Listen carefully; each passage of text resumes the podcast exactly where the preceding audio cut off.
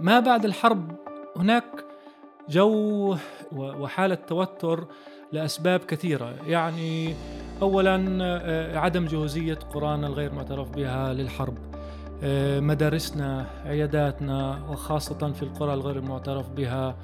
آه، من جميع الأصعدة إن كان من ملاجئ وإن كان من صافرات الإنذار وأمور خدماتية نفسية وصحية وما إلى ذلك.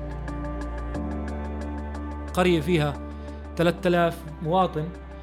بجنبها قرية يهودية فيها 1500 و 4000 مواطن. لديها كل حقوق تتمتع بكل الحقوق والامتيازات. أما قرية غير معترف بها لا تتمتع بأي شيء. وفي الحرب رأينا ذلك يعني بشكل واضح. سلامات. معاكم أصالة منصور وأنت عم تسمعوا لبودكاست عدالة. من قبل الحرب العرب في النقب بيعانوا من سياسات إسرائيلية قامعة في كافة مناحي الحياة. في سياسة التهجير القسري هدم البيوت أوامر الإخلاء ونقص في كافة الخدمات الأساسية من مدارس عيادات كهرباء حتى طرق معبدة وغيرها. السمع الحرب الوضع السيء صار أسوأ. وضع العرب بالنقب تفاقم بشكل كثير كبير. بالذات بالقرى غير المعترف فيها. فيش ملاجئ فيش كهرباء فيش مي بعض المناطق وغيرها من المشاكل. النقب أصلا بشكل عام مهمش وإسا بفترة من وقت ما بلشت الحرب مش عم نسمع كثير عن شو عم بيصير هناك عن شو السكان عم بيعانوا شو بيواجهوا كيف عايشين. بهاي الحلقة معاي مروان أبو فريح مدير مكتب عدالة في النقب عشان يحكي لنا بتعمق أكثر عن معاناة أهالي النقب في ظل الحرب وعن شغل مركز عدالة في هاي القضايا. مرحبا مروان. مرحبا سارة شكرا عشان جيت اليوم من رهط. أهلا وسهلا. يا.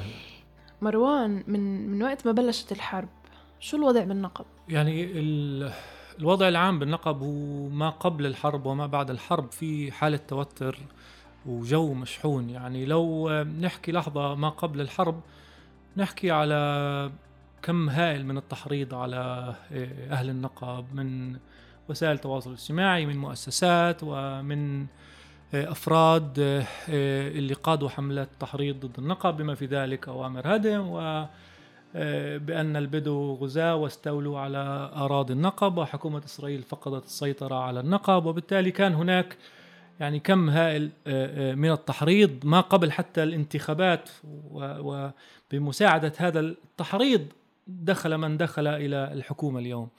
ما بعد الحرب هناك جو وحالة توتر لأسباب كثيرة. يعني أولا آه، عدم جهوزية قرانا الغير معترف بها للحرب. آه، مدارسنا عياداتنا وخاصة في القرى الغير المعترف بها. آه، من جميع الأصعدة إن كان من ملاجئ وإن كان من صافرات الإنذار وأمور خدماتية نفسية وصحية وما إلى ذلك. في صافرات إنذار بالقرى العربية سواء معترف أو مش معترف فيها؟ إيه، بالقرى الثابتة خلينا نقسم النقب لثلاث أقسام. القسم الأول يسكن وهو الأغلبية تسكن في قرى ثابتة اللي هي القرى السبعة اللي أقيمت ما بين 69 وحتى 89 والقسم الثاني في القرى التي اعترفت فيها حكومة إسرائيل في مطلع سنوات الألفين. والقسم الأخير ويسكن في 37 قرية غير معترف بها. من يسكن في القرى الغير معترف بها؟ والمعترف بها بشكل عام يعني لا توجد لديه هذه الصافرات ربما في بعض القرى المعترف بها. يعني في هذه الحالة القرى الغير معترف بها يسمع الصافرة إن كان بجواره قرية يهودية أو بلدة يهودية أو بلدة بدوية. ولكن في طبيعة الحال لا يسمع الصافرة ربما إن كانت لديه يعني في التلفون الخلوي تغطية إرسال وبالتالي يستطيع أنه من خلال التطبيق أنه يشوف أنه في هون صاروخ جاي أو في حالة طوارئ الآن. طب زي ما أنت قلت يعني القرى الغير المعترف بها وضعها بكثير أسوأ. يعني هو كان أصلا سيء من قبل الحرب زي ما أنت حكيت. كيف الحرب أثرت على الخدمات الأساسية بهاي القرى؟ يعني الأولاد بيروحوا على المدارس بتحكموا في عيادات. شو شو الوضع؟ يعني ممكن نحكي آه، آه، على ثلاث مراحل. المرحلة الأولى آه، نتيجة الحرب وما جرى. يعني كانت نتيجة مش سهلة على الجميع لأنه كان في نتيجة هذه الحرب. كان هناك مختطفين وكان هناك أيضا من فقدوا أعزائهم وأيضا من أصيب وما إلى ذلك. وكان هناك أيضا من فقد أعزائه في يوم 7 أكتوبر وما بعد 7 أكتوبر من نتيجة الصواريخ التي وقعت في القرى غير معترف بها. فنتيجة كل ما حدث يعني المدارس أغلقت. أغلب المدارس أكثر من 65% لا يوجد بها ملاجئ في النقب تقريبا. يعني هذا النسبة هذه النسبة بالتقريب. آه، يعني إحنا في الفترة الأخيرة اشتغلنا على آه، تجميع كل ما يتعلق بال آه، المعطيات في القرى غير المعترف بها من ناحية كم مدارس موجودة وكم مدرسة فيها ملاجئ وكم مدارس لا يوجد فيها ملاجئ. وجدنا أن أغلب المدارس في قرى النقب تفتقر إلى الملاجئ فبالتالي الملاجئ غير موجودة في المدارس والمدارس مغلقة. والقرى غير معترف بها ما فيها إنترنت والملاجئ مش موجودة بالقرى غير بها. فحتى اللي كان يفحص إمكانية إنه يروح يرتبط في شبكة الإنترنت الموجود في المدارس كان يفكر إنه هيك هيك المدرسة مغلقة فما عندي إمكانية. العيادات أغلبها أغلقت بسبب آه، آه، عدم وجود ملاجئ فيها. إنه أغلب العيادات الموجودة في آه، قرى النقب غير معترف بها والمعترف بها اللي أصلا أقيمت نتيجة التماس عدالة ومؤسسات أخرى تفتقر إلى الملاجئ. فبالتالي خدمات صحية ما كانت موجودة. فيعني كان يتم تحويل المرضى والذي بحاجة إلى علاج إلى مستشفيات وعيادات قريبة. فكان هناك يعني نوع من لا شيء يعني لا خدمات صحية ولا مدارس آه، الاولاد في البيوت آه، وحتى على تطبيق الزوم ما كان في إمكانية لأنه ما في أغلب حواسيب واصلا ما في آه، تغطية وإرسال في القرى غير معترف بها. بسبب البعد من ناحية مسافة عن المناطق اليهودية أو العربية المجاورة. فبالتالي ما في هناك إرسال. حكيت إنه المرضى كانوا ينقلوهن لأقرب عيادة. قديش قديش قريبة يعني هاي العيادات؟ في قرى اللي تبعد مسافة 35 و40 دقيقة عن عن أقرب قرية مجاور عن الشارع الرئيسي.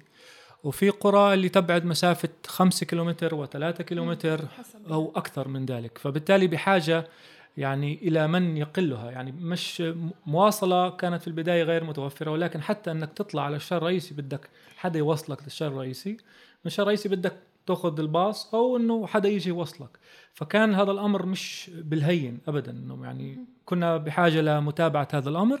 ومن خلال عملنا يعني طبعا في الفترة الأخيرة قمنا إحنا في عدالة بإرسال آه، عدة مكتبات لصناديق المرضى آه، آه، لوضع ملاجئ في العيادات في قرى المعترف بها وتم يعني بالتعاون مع مؤسسات أخرى أيضا وغرفة الطوارئ في النقب عملنا سويا وبالتالي كانت هناك نتيجة إنه بعض العيادات يعني يعيد فتحها وتم وضع ملاجئ فيها.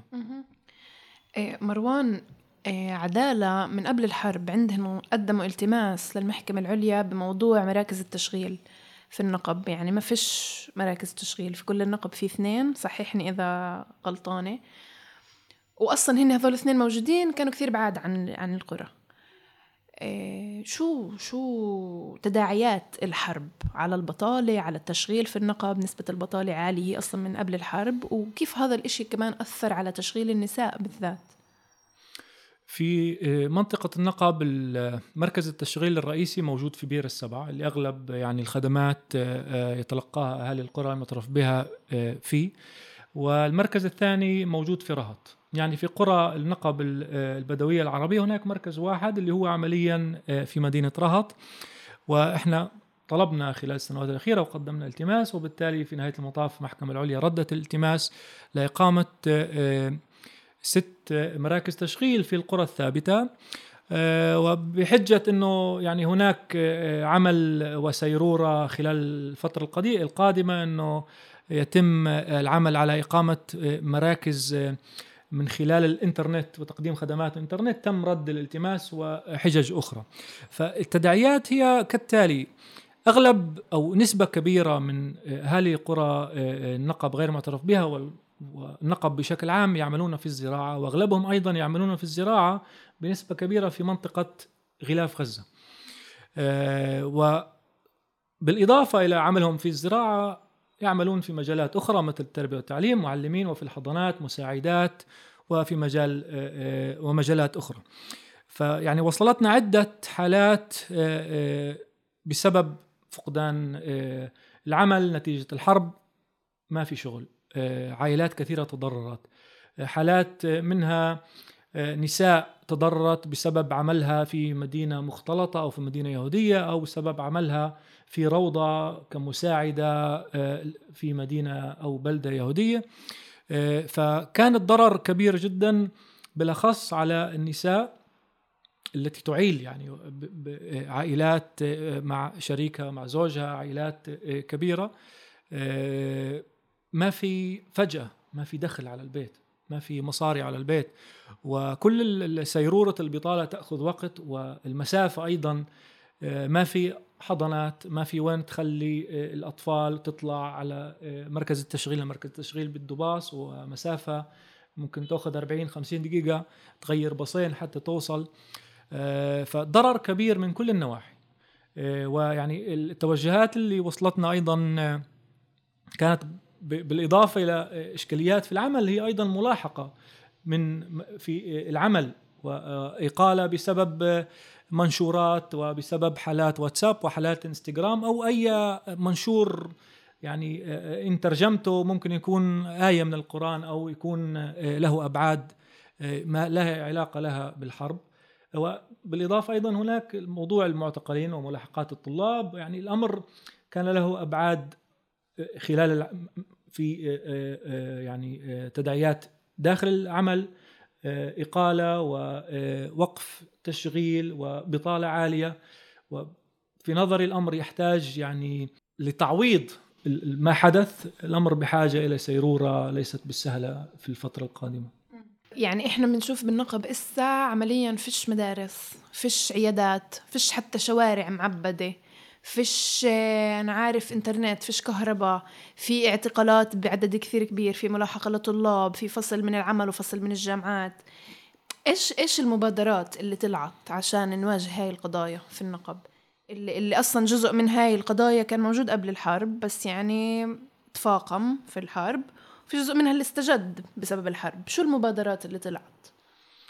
يعني كان في نقاش مطول حول جهوزية قرانا ومدارسنا وعياداتنا ومؤسسات الأهلية في النقب للطوارئ والواضح أنه يعني إحنا مش جاهزين من كل النواحي.